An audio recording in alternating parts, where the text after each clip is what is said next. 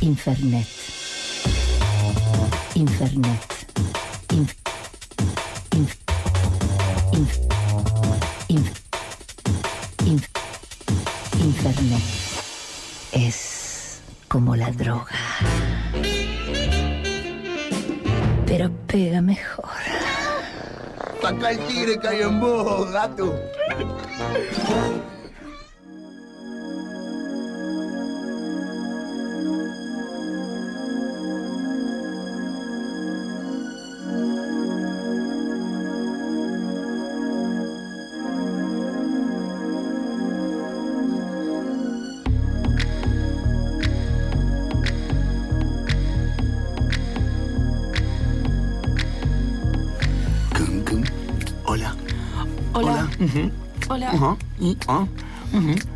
Sí. Esta canción me hace darme cuenta que sí, empezó la columna de Corte Confusión. Hola, Ondina, ¿cómo estás? Espero que mucho mejor que yo. Em, Me salió malísimo, perdón. Me voy a dedicar otra cosa ya. igual yo estaba eh, de la pantomima, de- mm, ruidos de fondo, no estoy escuchando mi cortina. Claro. Bueno. Ay, pero ponete los, claro, Una, una impro era. Em, no, no estoy, no estoy bien. Tengo mucha gripe. eh, tengo, no dormí anoche. eh, tengo una sola neurona viva que está cantando la canción de Danica Dorada. Em, Que no tiene nada que ver con la de Bow que está sonando. que no tiene Era ni un poco que ver. Che, ¿y Em. no, no- no se durmió por, por elección o por, Por tos. por todos Por ustedes? tos. Por todos ustedes que no me dejan dormir. Eh, claro, bueno, por el resfrío. Así que, no, e- eso es como un preámbulo para explicar que eh, hoy iba a traer un montón de conceptos, que de, de- bueno, eh, porque hay un fenómeno que está sucediendo en este momento en, en la indumentaria que es eh, la fluidez de género y realmente es súper relevante, está buenísimo que pase, hay un montón de condicionantes sociales eh, que, que lo están habilitando, eh, pero no puedo articular nada. Hoy estaba sentada tratando de escribir tres palabras juntas y, y era un, un aforismo de Naroski, no sé, no pude. Así que vamos a charlar. Tenemos un tecito acá, sin pintín. Un tecito, un tecito, y- y- y- y- Bueno, Vamos. charlemos entonces. Vamos a hablar de indumentaria con... Ah, esto es lo más importante, claro. Ahí está. Vamos a hablar con Carolina Unrein. eh, El aplauso. Ay, lo pronunciaste bien. Hola, No, Caro. Hola. Un rein. Es un, Un rey, como lo dijo ella. No son dos. No, es un, Un rey. Claro. Estoy muy emocionada de que Caro hayas podido venir. Estoy muy contenta. Eh, Caro tiene un estilazo, eh, dicho sea de paso. Eh, pero además es la autora, bueno, ya, ya dije, es la autora de eh, Pendeja Diario de un Adolescente Trans, que lo tengo acá en mis manos y no lo puedo creer. Mostrémoslo. Eh, Estamos en vivo transmitiendo en este momento desde el, el Instagram de Ondina. Sí, es, eh, es un hit de la editorial Chirimbote, es un, fue un éxito. Sí, la verdad es que sí. Fue un éxito. Sí, sí, sí. Porque salió hace ya dos meses y al mes y medio ya se terminó la primera edición y ya estamos por la segunda, cosa que es un montón. Es un montón. O sea, en tan poco tiempo es un montón. Sin ni hablar. A ver, eh, ¿nos contás un poquito del- de la peli que estabas haciendo? Sí, yo estoy. eh, hace un par de semanas terminamos de rodar Yo Adolescente Mm. y yo interpreté el personaje de Flor, que. Bueno, que. Nada, vengo hablando de que es un alto precedente porque como actriz trans eh, interpreto un rol cis en el cine, cosa que Mm. no se ve nunca en ningún lado. Y estamos casi seguros de que es la primera vez que sucede en el cine argentino que Seguro, eso que una persona trans interpreta un rol cis y nada, nada, re contenta de, de estar haciendo historia también. Sí, además estuve viendo y me encantaron los diseños, la, la, la elección de uniformes, me parece súper lindo, me parece súper cándido. Ni hablar. Eh, a ver, ¿nos, ¿nos contás un poquito de la indumentaria de la peli o algo así? ¿O, o crees que es como más secreto? No, no, no, eh, la peli, bueno, Yo Adolescente es una novela que salió originalmente en el 2004, 2005, 2006, eh, publicada por SAO a través de blogs. eh, y eso, entonces mantiene una estética como muy de los 2000. Tuve que usar en un momento. Fue muy gracioso, fue muy lindo. Tipo, más allá del uniforme, que es como trascendente, o sea, temporal. eh, eh, para una fiesta que había, una escena de una fiesta, tuve que usar una minifalda, tiro bajo. Ah. Y fue muy gracioso. Eh, Tiro bajo, claro. Es la que son. Sí, el ombligo al la- aire. ombligo, claro, perfecto. Sí, sí, sí. Fue eso. Muy esa estética de los 2000. Ay, me gusta. Muy, Pero más del rock alternativo también. medio alterna. Sí, sí, sí. Medio me- villita de estrella, una Sí, cosita así. sí. Ay, me encanta. Eh, yo soy mucho más grande que vos y yo me vestía así. Cuando tenía 15 años. A mí, me, dicen- ahí. a mí me dicen tiro, tiro bajo y, y me- y siento el, en las, en las, el estilo rolinga. Mm, ¿Viste? Pantalones rolingas eran siempre tiro bajo, no tiro hay alto. algo, hay algo. Me lleva y yo que de, muy- de ropa no tengo ni idea. agarro lo que puedo. Bueno, y Caro, ¿cómo es tu relación con la indumentaria? ¿Te gusta luquearte o sos más de agarrarlo primero que te haga sentir cómodo y listo, ya está? No, sí, me gusta mucho luquearme, me gusta mucho pensar lo que uso todos los días. Em, y nada, y es algo que me viene pasando y que vengo haciendo desde que, pens- desde que empecé a transicionar. Em, y siempre me gustó mucho la moda y siempre pensé mucho qué era lo que estaba usando y también de dónde provenía y qué significaba. Mm. Em, sí, me- nada, eso. Como que sí, siempre, siempre pienso mucho en lo que estoy usando todos los días. Como que planeo mucho el look de cada día. Ay, me encanta. Eh, ¿Sentís que, mm, que la indumentaria fue una herramienta más que te permitió a vos como explorar todo eso? Eh, tipo, como de construir tu identidad, digamos. Sí, ni hablar. Em, me parece que. De cualquier manera. O sea, yo creo que la indumentaria y la ropa que usamos todos los días y la manera en la que elegimos presentarnos, em, nada, es una arista más de la, la construcción de la identidad de todas las personas, pero especialmente con las personas trans pasa un montón eso. Porque nada, estamos hablando de, de una transición de género y es todo el tiempo un ejercicio de estar pensando cómo nos vemos y cómo nos presentamos y cuál es esa performatividad del género también. Eh, y, y cómo nos amoldamos también a eso y qué es lo que queremos representar y cómo queremos que nos vean. Entonces, eso de, de- de lo que usamos y, y cómo queremos que nos vean tiene mucho que ver en, en- en la transición, en la construcción de la identidad. Y, y yo creo que como que pasé por muchos estilos. A ver, ¿fuiste darks? No, nunca fui darks, pero sí tuve, o sea, cuando apenas empecé a transicionar era como mi etapa más como más alternativa y, y yo quería, era como muy, fue como mi etapa más fan hardcore de Bjork. Ay, O sea, yo soy súper fan de Bjork. Barra brava de Bjork. Pero en ese momento era barra brava de escucharla todos los días religiosamente. Y yo quería verme como ella y maquillarme como ella y como esa onda más indie. Al mismo tiempo quería ser Lana del Rey, quería ser Lord. Era como. Eh, un montón Lana, de. Lana del Rey quiere ser vos. Ay. básicamente. No, no, no. eh, o sea, estamos en una radio, no la pueden ver, pero es Lana del Rey. ¿Cómo no? Pueden verla en Eh. el streaming, de, de- en el live de Instagram de Infernal Radio y en el de Ondina, que también estamos transmitiendo. Oli, eh, ¿te hiciste alguna especie de cosplay de, de Bjork? Tipo, bueno, el, el- el vestido de cisne o alguna cosita así muy icónica de ella. No, pero me acabas de dar una idea. Enorme. Le acabas de dar la, más- la mejor idea de toda su Sí, lo que sí hicimos la otra vez con, eh, nada, con unas amigues fue hacer una sesión de fotos inspirada en el último disco de ella, Utop- Utopia, eh, Sí, con Marcos, con Marcos. que es, es un amigo de Que me dijo, Bariloche. sí, que me dijo, no puedo creer que la conozca, la conozco de los 12 años. Y, Ay, pobrecito. ¿Por qué pobre? Porque yo era una, él trabajaba en un ciber y yo era una peste. Y era amigo de mi hermano y yo iba y él como, bueno, pobrecita, yo re callejera. Y una vez fui y eh, tenían un botón tipo de emergencia, de nos están robando, apretar botón. Y yo estaba ahí pelotudeando y era como, bueno, hay, hay un botón acá abajo, ¿qué pasa si lo aprieto? Y cayó la cana y... Estilo Didi, de Sí, no, no, no, muy, muy de mierda. Y tenía que tener como un password para la cana para, para que no pensaran que tipo había encerrado al trabajador en el baño y estaba ahí como, "Mm, no pasa nada. Y no lo tenía, no sabía la palabra. Bueno, nada, no importa, perdón. Eh, Presa. Sí, después, después robamos de verdad, pero no importa. Tenemos chorear, pero no pasa nada. eh, te quiero, Marcos. Perdón. la amamos. Otro, otro, otro. Este, este es Marcos, no nuestro Marco. No, no, no. no.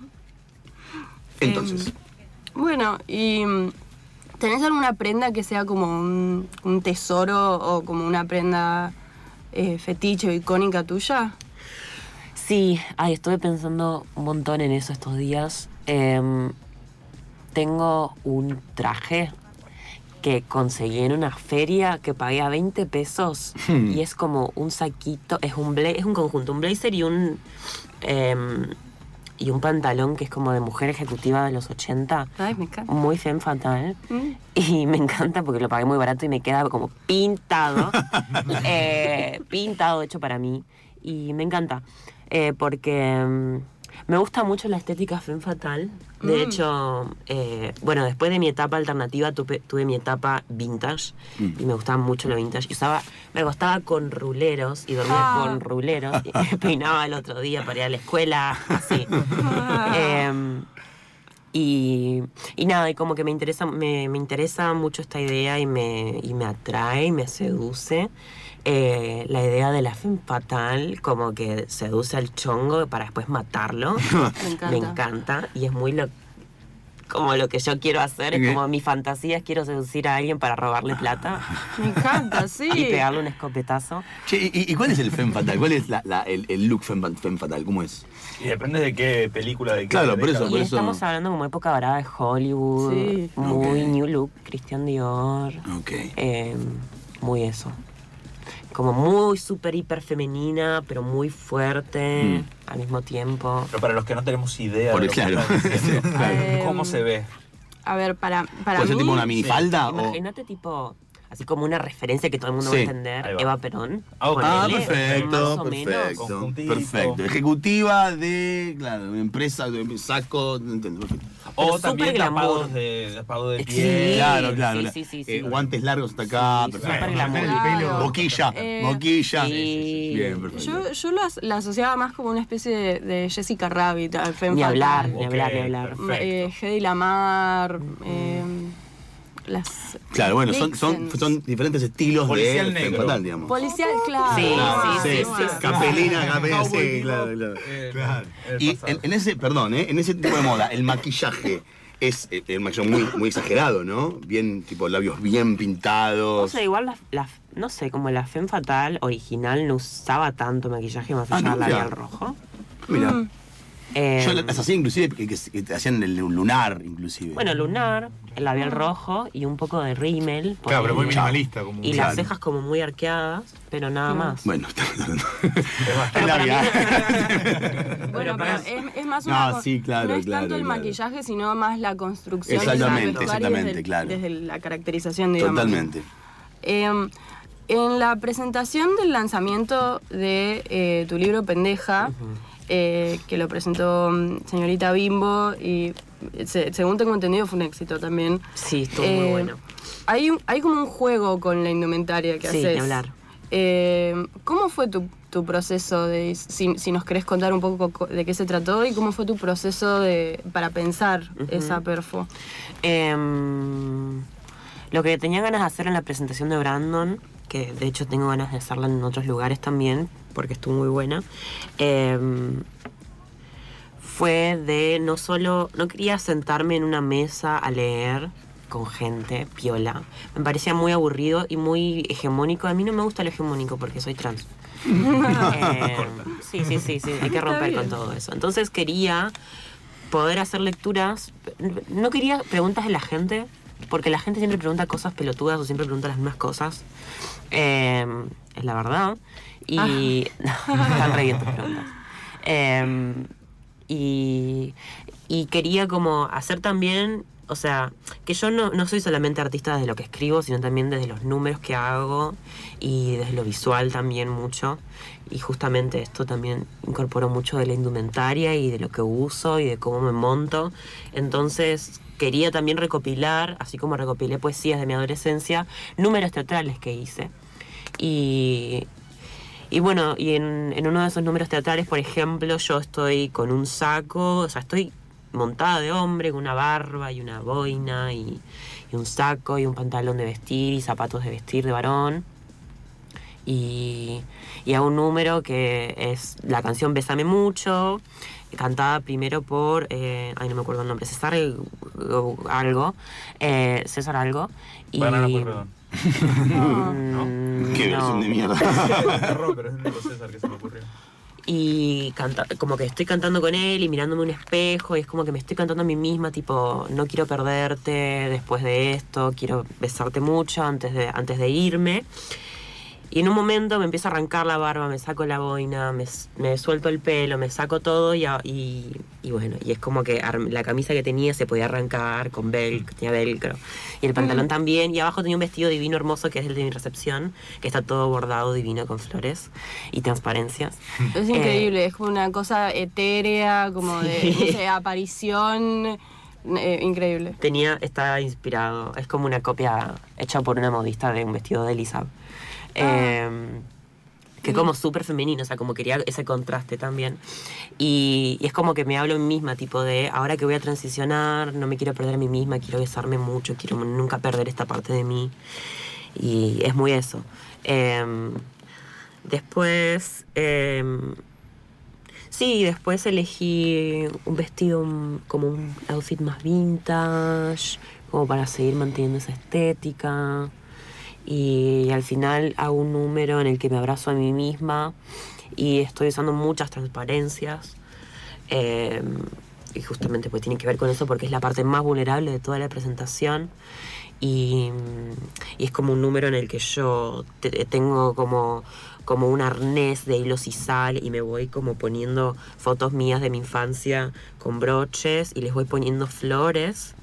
Y es como un número que ama sobre yo am- voy a amar por los dos, como una persona que le dice al amante yo voy a amar por los dos y es como que yo me la canto a mí misma. Me Eh, encanta porque además es como muy.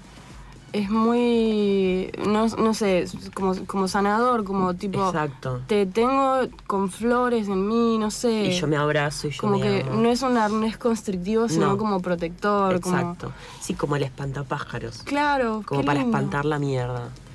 Y, eso, y como volver a hacer las paces con mi yo de la infancia y como no, no olvidarla también, porque, bueno, muchas personas trans les pasa esto de que necesitan olvidarla y como eh, borrar esa parte de su historia y yo decido abrazarla y como nunca perderla y, eh, y, y nada, de algún modo tratar de sanar ese Agustín también que la pasó tan mal.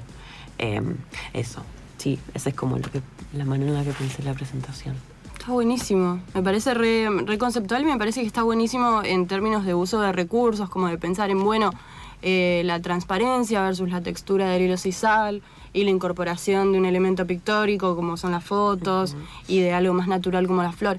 No sé, me parece que está como re bien pensado, está, está buenísimo. Eh, ¿Y cuáles dirías que son tus influencias estilísticas? Eh, dos, Bjork y... Bjork, Lauren Bacall. Ella fue como la, es para mí ella la femme fatal a la que yo más eh, trato de seguir, a quien más me intento parecer cuando Ah. quiero verme vintage. Ellas dos. Y hoy en día estoy como...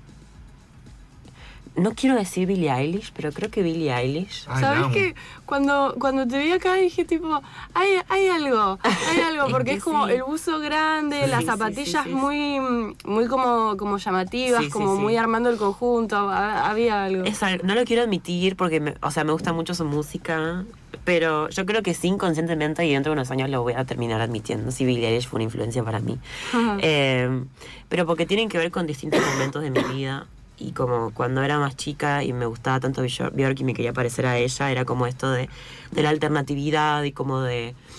Bueno, esto, estoy siendo trans a los 14 años en un pueblo, o sea, como que claramente me siento súper alternativa del resto de la sociedad. Entonces esto de buscar inspiración en Björk, inspiración estética, como parecerme a ella. Eh, Ah, eso, perdón, porque vos sos de Diamante, Sí, que digamos. es un pueblito de Entre Ríos. exactamente. Eh, ¿y, cómo, ¿Y cómo era eh, experimentar con toda la indumentaria y con toda esta cosa? O sea, más allá de ser trans, eh, de, de experimentar con la indumentaria de una forma libre en un lugar tan chiquito. Nada, complicado, qué sé yo. Es como que siempre había un comentario para todo y en un momento me teñí el pelo de azul y fue para peor porque la estaba pasando re mal porque escuchaba, la gente me gritaba cosas en la calle y eso le dio una razón más para gritarme cosas en la calle. Mm. Este, pero nada, supongo que me curtió también un montón. Y como que después de un punto me dejó de importar. Y, te- y usaba, usaba el pelo vintage con el pelo rosado al mismo tiempo. Era como una cosa muy extraña. Me Eh, encanta. sí.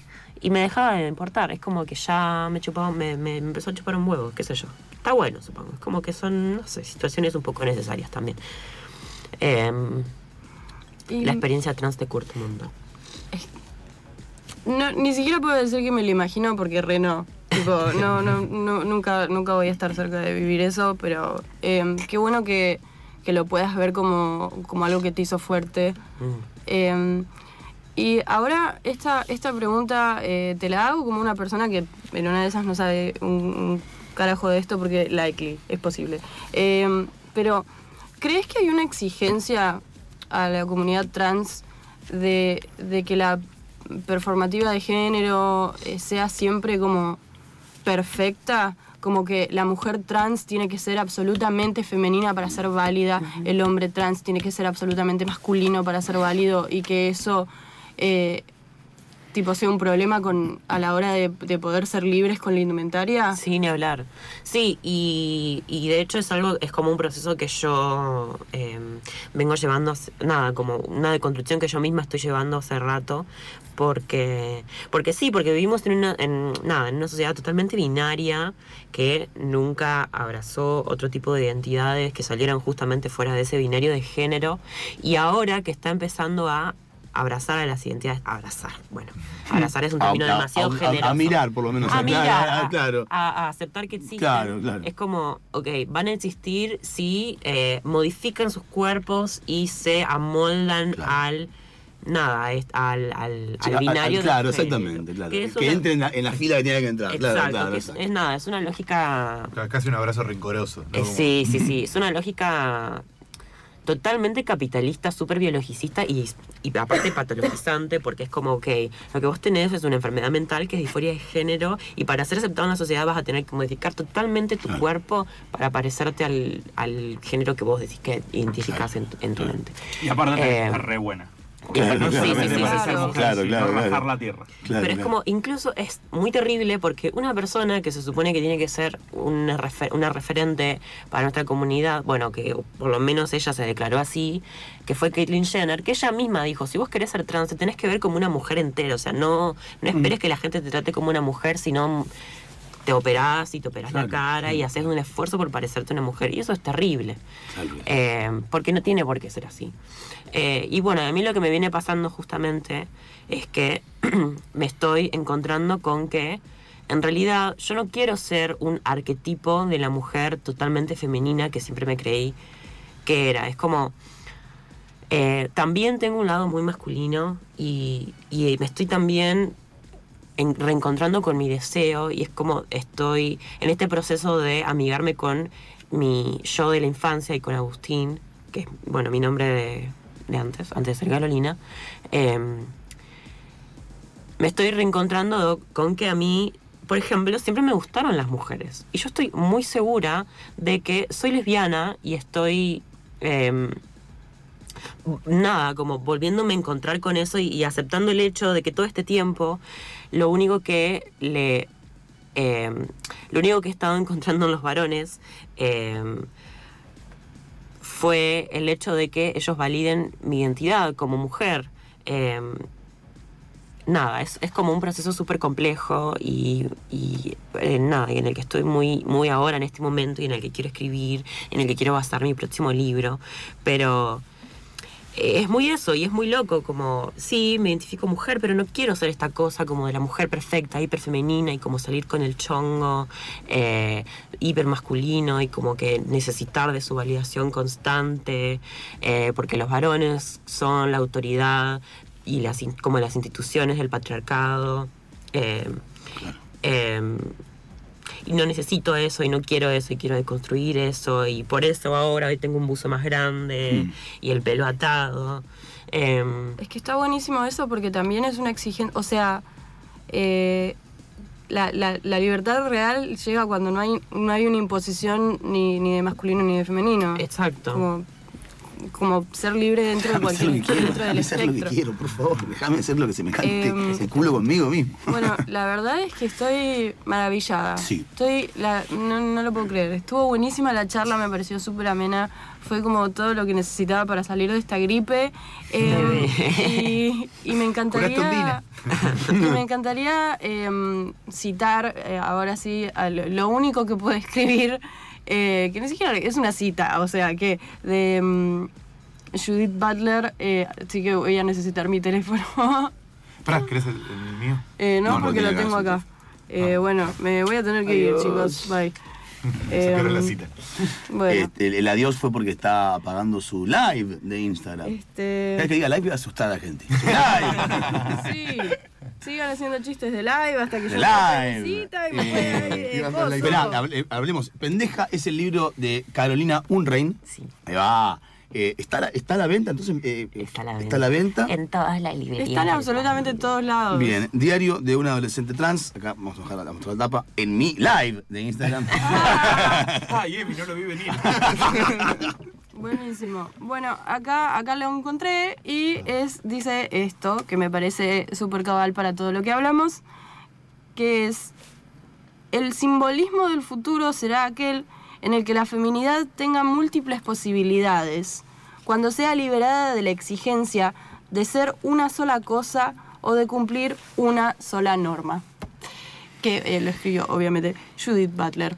Bueno, eh, Caro, muchísimas gracias por venir, estoy súper contenta, estamos Yo también. todas- Sí, yo, yo quedé todo así, sí, sí. apla- Están aplaudiendo afuera de, de la, de la pecera. Gran momento. Qué cagada eh, tener que seguir haciendo un programa después de esto, ¿no? Como que- De otra, un problema de otra cosa. eso Igual por suerte hoy tenemos que hablar de culo, así Sí, que- está perfecto. Está perfecto. Eh, esto fue entonces la columna de corte y confusión a cargo de ella, de Unique. Ondina, gracias por eh, haber venido. Rancia.exe, ahí pueden encontrar su Instagram, donde hace su live también. que- ya lo veo por ti. Eh, Caro, gracias por venir también. Muchas gracias por invitarme. Y bueno, nos vemos el lunes que viene, mínimo. Nos veremos el lunes que viene con eh, una nota sobre algo. Ahí está, me encanta, como siempre.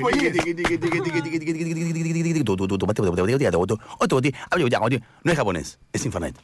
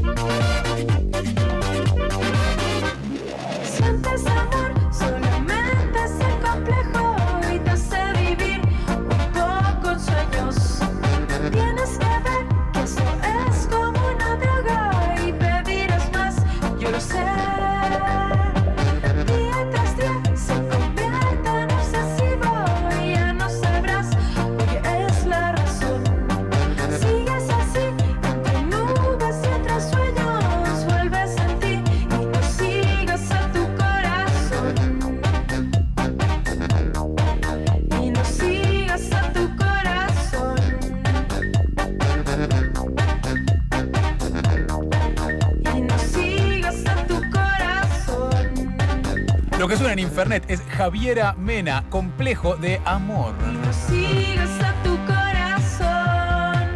Y no sigas a tu corazón. Infernet. Terroristas del pudor.